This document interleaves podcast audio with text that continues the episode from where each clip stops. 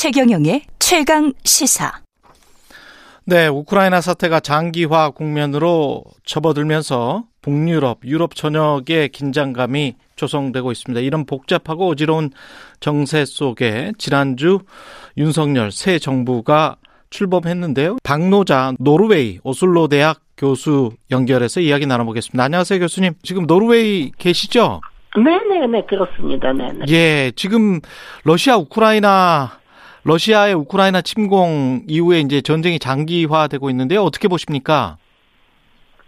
네, 저는 상당히 비관적으로 보고 있습니다. 아무래도 지금 러시아 입장, 그러니까 러시아 푸틴 독재 정권의 입장에서는 이 전쟁에 거의 그 명분을 걸었다고 이야기해도 과언이 아닙니다.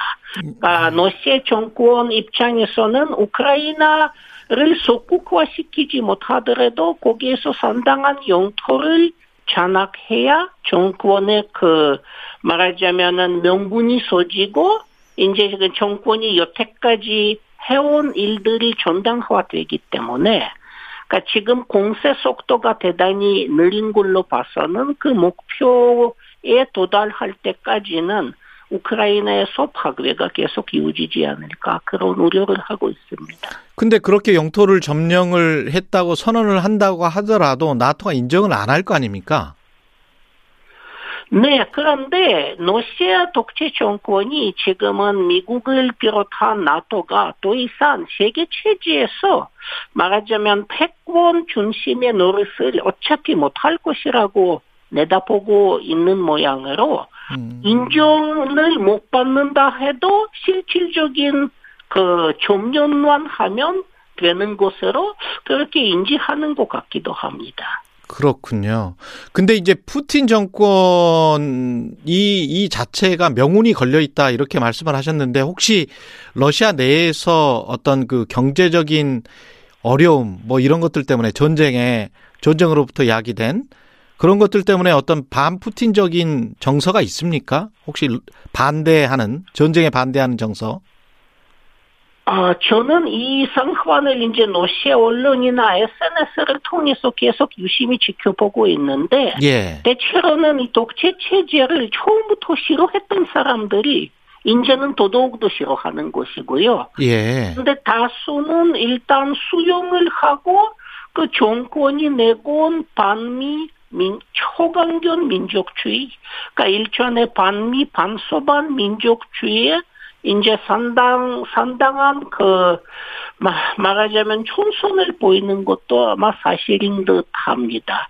그러니까 푸틴 독재 정권이 어디까지나 역사학에서 자주 이야기하는 대중 독재. 음. 어느 정도 인기를 확보한 대중 독재 중의 하나라고 아마 봐도 큰 과오는 아닐 것 같습니다. 그 명분은 반미와 반서방 뭐 이렇게 되는 거네요. 네. 예. 네네, 반미, 반서반, 네. 예. 그 핀란드 옆나라 지금 계시는 노르웨이 옆나라의 핀란드가 중립국 지위 포기, 나토 가입 이렇게 했단 말이죠. 그러니까 이제 푸틴이 여기 전력 공급을 중단한다고 발표를 했었고. 네, 그 핀란드 같은 경우에는 뭐 러시아의 이제 100년 동안 러시아 속지 속국 그러니까 식민지였고요. 그랬죠. 그런 반식민지 투쟁을 해서 결국에 독립을 쟁취한 나라입니다. 음. 그런데 소련에서 침략을 당하고 그 침략의 결과로 국토의 11%를 잃은 아픈 경험을 갖고 있는 나라죠. 그러니까 지금 러시아가 우크라이나에서 하고자 하는 일을 소련이 1939년 40년에 핀란드 침공해서 이미 한 적이 있었던 겁니다. 음. 교수님이 보시기에는 어? 이 전쟁의 원인은 뭐라고 보세요? 푸틴의 어떤 망상, 착각일까요? 아니면은 그 전에 뭐 BBC나 이런 곳에서는 어, 러시아의 우크라이나 침공 전에 이미 이제 한 1997년부터 해서 한 14개국 정도가 나토에 이후에 대거 가입한 그 상황에 러시아가 굉장히 좀 위, 위협감, 압박감을 느꼈다. 뭐 이런 보도도 있었는데요. 음, 그런 것도 분명히 있고 여러 예. 가지 요인들이 복합적으로 이렇게 중첩된 것으로 제가 보고 있습니다. 그러니까 미국이 이제 나토 돈진의 시도도 당연히 이제 러시아 지배층의 경각심을 불러일으킨 부분이 없지 않아 있었지만은 음. 음, 우크라이나에 대한 침략을 감행한 이유 중에 또 하나는 미국은 무리하게 돈진을 해도 앞강에서 실패했다. 그러니까 미국이 좀 약화됐다. 음. 이제 그런 정책 분석이 러시아 정계에서 상당히 큰 영향력을 발휘했습니다. 약화됐으니까 우크라이나를 때려도 된다. 이제 말하자면 그런 음. 시기의 사고가 크게 작용한 것이고요. 그거보다 더 큰 것은 러시아를 독재, 러시아를 다스리고 있는 독재 정권이 이미 한 15년 전부터 계속해서 군 현대화, 초현대적 무기 그 개발, 그리고는 전국 군사화 프로젝트를 계속해서 15년 동안 추진해온 것도 상당히 중요한 부분입니다. 그러니까 그렇군요. 러시아는 지난 10여 년 동안 엄청나게 군사화됐고 계속해서 군사 부문의 모든 것을 말하자면 명웅을 걸었던 일종의 성군 정책을 이제 어. 해온 것이죠. 그런데 왜 이렇게 그 전쟁에서는 러시아가 그렇게 군사력을 증강을 시켰다면 우크라이나를 쉽게 점령할 수 있었을 텐데 그렇지는 못하잖아요. 그런 이유는 뭐라고 보세요? 아, 두 가지라고 봅니다. 하나는 러시아 못지않게 우크라이나도 초, 2014년에 러시아 침략을 당하고 크림 반도를 잃은 뒤로는 아주 빠른 속도로 군사 부문을 증강해왔습니다. 음, 우크라이나도. 우크라이나도 지, 예, GDP의 한 6% 정도 계속해서 군사에 투자해온 것이죠. 지난 8년 동안. 음, 그러니까 얌사하게가 말하자면은 계속해서 이렇게 그 총들로 치닫고 있었다랄까 이제 그런 인상이 있고요. 예. 또 하나는 러시아는 독재 국가입니다. 그러니까 시민 사회로부터의 그 피드백을 국가가 받지 못하고 있고 독립 언론은 거의 없습니다. 음, 그러니까 그 관료들이 독재하는 만큼은 또 관료들의 그 문인이라든지 부정부패가 엄청납니다. 그러니까 천문학적인 수준이죠.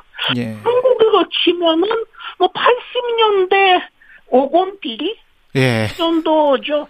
예. 기업들이 기업들은 뭐 거의 부친 체제에 상납을 안 하면 사업할 수 없는 뭐 이제 그런 환경이 잡혀 있고요. 미국의 그 헨리 키신저 박사도 우크라이나 전쟁 이후에 세계는 새로운 시대를 맞이할 것이다 이런 이야기를 했던데요. 이게 지금 미국 입장에서 봤을 때는 물론 군수물자랄지 무기랄지 이런 것들은 많이 되고는 있습니다만은 전쟁에 직접적으로 참여는 안 하고 있거든요. 나토도 그렇고 참전은 안 하고 있는데 이 상황이 완전히 뭐 신냉전으로 가게 된다면 러시아와 중국이 손을 잡게 될 것 같은데 러시아와 중국이 또 손을 잡는 것은 미국이나 서방이 원치 않는 것 아닙니까? 예, 전혀 원치는 않고 예. 미국과 서방으로서는 최악의 시나리오죠. 그렇죠. 그렇죠? 그러면 미국이나 서방 입장에서는 어느 정도로 러시아를 약화시키고 푸시 이 전쟁을 끌고 가야 될까요? 그러니까 사실 그쪽의 계산이 상당히 복잡하고 예. 미국 정계 안에서도 몇 가지 정치 라인이 있다고 아마 보는 게 정확할 것 같습니다.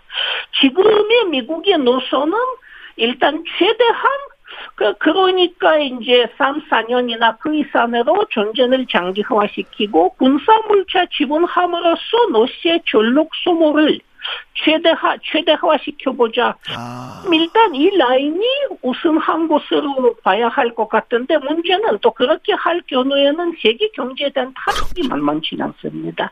그러다가는 정권이 민주당에서 공화당으로 넘어 넘겨질 수도 있고요. 그렇죠. 공화당 같은 경우에는 대노시아 접근이 또 다릅니다. 트럼프 같은 경우에는 기본적으로 주적이 중국이고 러시아와는 적당히 손을 잡아야 한다. 음. 이제 이런 식의 접근이었거든요. 그랬습니다. 러시아도 사실은 그 공화당의 재집권을 기다리면서 계속해서 우크라이나 침략을 하고 있는 것이죠. 그러니까 까지 접근 접근이 있는 것이고 지금은 그 일단은 러시아를 최대한 약화시키려는 접근이 어느 정도 미국 정계에서 더 우세한 것으로 봐야 하는 것 같습니다. 근데 미국은 뭐 자원 대국이기 때문에 가능할지 모르겠습니다만은 유럽이 이번 겨울을 버텨낼 수 있을까요? 아까 3, 4년까지 말씀을 하셨는데 유럽 입장에서는 굉장히 힘들 것 같은데요. 예, 아주 힘들고 그런데 실제로는 뭐 러시아를 제재한다 뭐 한다 그러는데 예. 어, 러시아의 자원 그 석유와 가스 팔아서 벌었던 대금은 금년에는 그러니까 금년 전반기는 그 작년보다 오히려 훨씬 크다는 보도가 계속 예, 있죠. 예, 맞습니다. 그 그러니까 실제로는 제재는 어. 그렇게까지 큰 효과를 내지 못하고 있고요. 음. 유럽의 주요 국가인 독일 같은 나라의 특히는 가스 공급은 차질 없이 계속 이루어지는 것으로 지금 보이는 것이죠. 음. 사실은 어떻게 보면 독일은 러시아 가스를 사가면서 러시아의 대금을 결제하고 또 한편으로는 우크라이나에 무기를 공급합니다. 어떻게 어떻게 아. 상당히 역설적 상황이죠. 그러네요. 아이러니네. 아주 묘한 상황이 됐는데 그러면서 그 대금 지불은 그러면 달러로는 못 하니까 루브라로도 음, 어떻게 하나요? 대금 지급은? 좀 복잡한 시스템인데요. 러시아 은행을 제재한다고 큰 소리 치지만 음. 가스프롬 은행이라는 러시아 가스 재벌에 이제는 소, 속해또 속하는 은행은 유럽에서 계속 장사하고 있습니다. 아, 가즈프롬 뱅크는 예. 네, 그래서 그 뱅크에는 유로화와 개, 개치화하고 루블화와 개치화 두 개를 이제 두고 어, 대금을 유로화 개치화에 일단 지불한 뒤에 루블화 개치화로 이체시키면 아, 그렇게 되면 되는군요. 공 이런 식이에요. 아, 그러니까 루브라 가치가 생각보다 그렇게 많이 떨어지지가 않는 거군요. 지금 상황이.